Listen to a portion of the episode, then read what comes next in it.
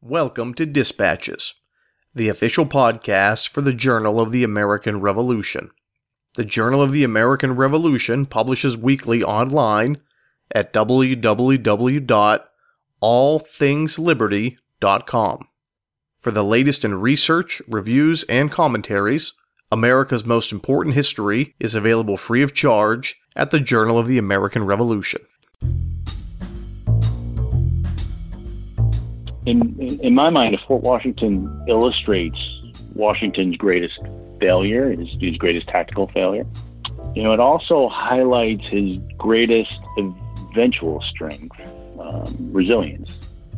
That's Journal of the American Revolution contributor Derrick Lapp talking about one of General George Washington's worst moments, the fall of Fort Washington. And he's our guest today. I'm Brady Crytzer, and this is Dispatches. This episode is sponsored by the University of Pennsylvania Press, publishers of Captives of Liberty Prisoners of War and the Politics of Vengeance in the American Revolution by T. Cole Jones. Available wherever books are sold. Hello, ladies and gentlemen, and welcome to Dispatches. I'm your host, Brady Crytzer. On today's episode, our guest is Derrick Lapp, Journal of the American Revolution contributor and author of a new article focusing on what he calls the Bunker Hill effect, uh, perhaps a reason for one of George Washington's greatest lapses as commander in chief during the American Revolution. Derrick Lapp is going to give us some interesting insight into doing something that a lot of us, as a rule, either don't like doing or uh, are maybe afraid to do, and that is criticize the decision making of George Washington. It's a very thoughtful article written by a military man, as we'll hear in the interview from Derrick Lapp. Uh, and he gives very great uh, insight into why Washington does what he does, uh, and really how he's criticized, and sometimes rightfully so. He also lets us see how Washington learns from his mistakes. Please check it out at www.allthingsliberty.com. So sit back, relax, and enjoy our interview with Derrick Lapp. Derrick Lapp, thank you for joining us. Thanks, Brady. Tell us about your background. Well, um, my day job for the last 20 years or so, I'm in um, logistics and supply chain. I work for the company that um, supplies wooden pallets. Um, but prior to joining that company, I, I was uh, an officer in the United States Army and I was commissioned out of Virginia Military Institute, where I majored in history. Um, I have a master's degree in history as well, and in both of those uh, undergraduate and graduate degrees, I've uh, concentrated in the American Revolution. Um, I consider myself kind of a, a rank amateur, but uh, you know I, I, love the subject, and it's um, something that, that I'm able to engage in part time. Um, a few years ago, I decided to try writing a little bit, doing some articles. Got some encouragement from a great guy, um, Charles Neimeyer, who's the uh, director of Marine Corps history down at Quantico. He wrote uh, "America Goes to War," which is a study of the Continental Army, and um, got encouragement. Uh, got an article published, and um, since then, I've I've uh, sort of come across the Journal of uh, American Revolution and sort of found an intellectual home. It's a great site, and I love it. What first drew your interest into this topic? Um, the the subject of my graduate thesis was um, a, study in the officers of the uh, Continental Army, um, specifically the Maryland Line, and several of those officers in my my um, study pool um, participated in the Battle of uh, Fort Washington. So I um, had a, a, number of notes on uh, on the battle, and uh, I had a, a thought that it would be kind of fun to do. Um, you know, a, a tactical st- study of it. I thought it would make an interesting topic, and I, I had a first thought of doing a you know more of a traditional you know, drum and bugle approach to the to the battle. But then it, it occurred to me that um, it would be a worthy kind of a study in Washington's leadership and decision making. So that really got me going on the, that uh, uh, topic for the article. Before the fall of Fort Washington, How did people generally view George Washington's record as a military leader? Well, you know, prior to the Revolution, his Washington's experience was really limited to the French and Indian War, more of a frontier kind of experience, and you know, uh, he was sort of even responsible for starting the whole thing at uh, Jumonville Glen. Um, but he showed remarkable coolness, obviously, in the uh, helping the British recover from Braddock's defeat on the Monongahela, and you know all these events people read about. So he was he was sort of a known quantity in the in the colonies, of course. Um, the largest unit he commanded prior to 1775, um, however, was the, the, Virginia Regiment as a militia colonel. Um, so he, he was a known quantity. He really didn't have a lot of experience with large units, but um, you know there was a, definitely a learning curve that was going on there. Um, but Washington, you know, he presented himself as a military man. He was tall, he was genteel, he's expert horseman. You know, these are all attributes that, especially 18th century folk, expected of a military leader. Um, obviously, there were more experienced leaders available to the Patriots at the, at, at the beginning of the, the, war. You had Montgomery, you had Gates, Charles Lee. Um, you know, but Washington, he was a a native born American, and he was a Virginian, so he helped make the, the effort continental. Um, think he proved himself by uh,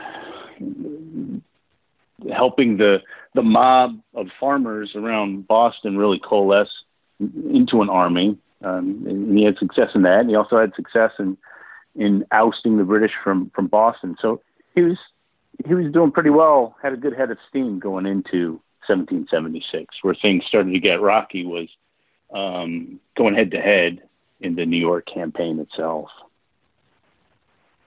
Give us some background information, if you could, on Fort Washington. What was its strategic value and why was it built? Well, Fort Washington sat in the, the northwest portion of Manhattan Island on um, what's called the uh, Harlem Heights and its its purpose, its really its sole purpose was to defend against the British Navy advancing up the Hudson River. Um, sometimes contemporaries call it the North River. And um, on the opposite shore, on the opposite bank, on New, New Jersey side of the river, sat uh, Fort Lee. Originally, it was called Fort Constitution. And together, these two outposts formed the anchors for um, a string of defenses that was sunk into the river. Unfortunately, around early November, uh, the British were able to pass up the river and, and, and really rendered both Fort Washington and Fort Lee uh, uh, irrelevant at that point. What key decisions did Washington face when he was defending the fort? Well, it's interesting. He um, in in 1779, Washington sort of uh, it was laid out in a letter um, a lot of the factors that, that, that went into his his thought process regarding um, Fort Washington. Um, one of the things that that he, he, he listed out was the fact that Congress was was opposed to the. Uh, well, he felt a, a, lot of pressure from Congress to hold on to to New York. Um, uh, he also was concerned about losing um, the line of communications between different parts of his army on both sides of, of, of the river. Um, he also admitted he was listening to some of his subordinate leaders, um, Nathanael Greene especially, um, entertained really a, a, what he called a good opinion of, of the post. Um, and probably what was weighing most on, on his mind at the time, he writes in this this laundry list of of reasons is that um, he didn't want to waste what he thought was the end, you know, the coming end of the campaign season without a, a general action that was really uh, almost that knockout punch. He was always, you know, hoping to to be able to prove himself one on one on the on on on the battlefield against Howe in a real up and down battle. Um, so uh, he didn't want to waste the uh, campaign season. Um, part of what I contend as well, in, in addition to that laundry list, I think in, in Washington's mind, he really did believe that the the ground was was strong. Uh, Fort Washington was well positioned um, where it was on the heights of, of, of Harlem, and that he could with, actually withstand a uh, a direct assault. How did the attack on Fort Washington play out? Yeah, so um, in, in, essence, William Howe, who's the British commander at the time, threw about thirteen thousand at Fort Washington in four columns. Um, it's interesting how sometimes he's criticized. Uh, you know, the criticisms he receives during the New York campaign is that he was um, slow to move and, and, and oftentimes didn't follow up when he had the advantage. Um, that really wasn't the case with Fort Washington. I mean, he he hammered it um, and hammered it hard. Um, and unfortunately, you know, the Americans had less than 3,000 positioned uh, to defend the fort. So uh, they were they were greatly outnumbered for one, and and they were in a unique position too because that that three thousand or so was really too much for the fort, but too little once um, they were spread out in in different redoubts about the um, fort uh, to to be effective in in uh, countering the assault. So, as I said, they had too many to be in the fort and too few outside the fort, and as a result, um, Howe's forces were were really were able to easily roll up the Americans. The only real resistance that, that they they found was at the uh, the northernmost redoubt, which was held by um, a regiment of of uh, riflemen from Virginia and, and, and, Maryland, and they were up against um, uh, the Hessians, and it was a good two-hour heated exchange. But unfortunately, the the rifles just gummed up, and and the effect their effectiveness wore out, and even that part was was overrun. So. Uh, within a, a matter of hours, the British were able to to surround the fort, have the Americans penned in, and, and the commander on the ground, Colonel Robert Magaw, who's from Pennsylvania, really had no other choice but to, to capitulate. Um, it was unfortunate Washington wasn't able to pull off a miracle similar to, to what had happened at the Battle of Brooklyn because it, it just happened too fast. How was George Washington criticized after this defeat? He actually gets quite a bit of criticism. Um, for instance, in Congress, uh, Charles Carroll, of Carrollton wrote to his father. He found it odd that you know the garrison should be any kind of garrison should be left at the post because it was so, in his words, so little capable of withstanding a siege. Um, it gives you the, the opinion of some in Congress and Washington's own adjutant general, Joseph Reed, who a member of what Washington considered his professional family, um, wrote to General Charles Lee lamenting that uh, uh, he, found uh, Washington to you know, having an indecisive mind. Of course, th- this letter exchange between Lee and, and Reed actually uh, gets inadvertently placed in Washington's hands. He actually sees it. So, I mean, he, he knows what, what people are, are, are criticizing him about. Probably the, the the uh, harshest criticisms come from Charles Lee. Um, he writes to about everybody, whether it's uh, in Congress or his colleagues, about how poor he found Washington's decision to hold hold the fort was. Um, you know, one of his famous lines he, he writes to uh, Horatio Gates, and he refers to Washington as that certain great man who's found to be damnably deficient.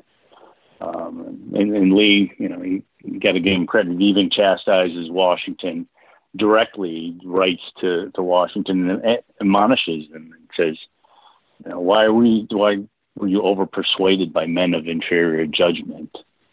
Um, so Washington did catch criticism and, and rightly so, I, I think.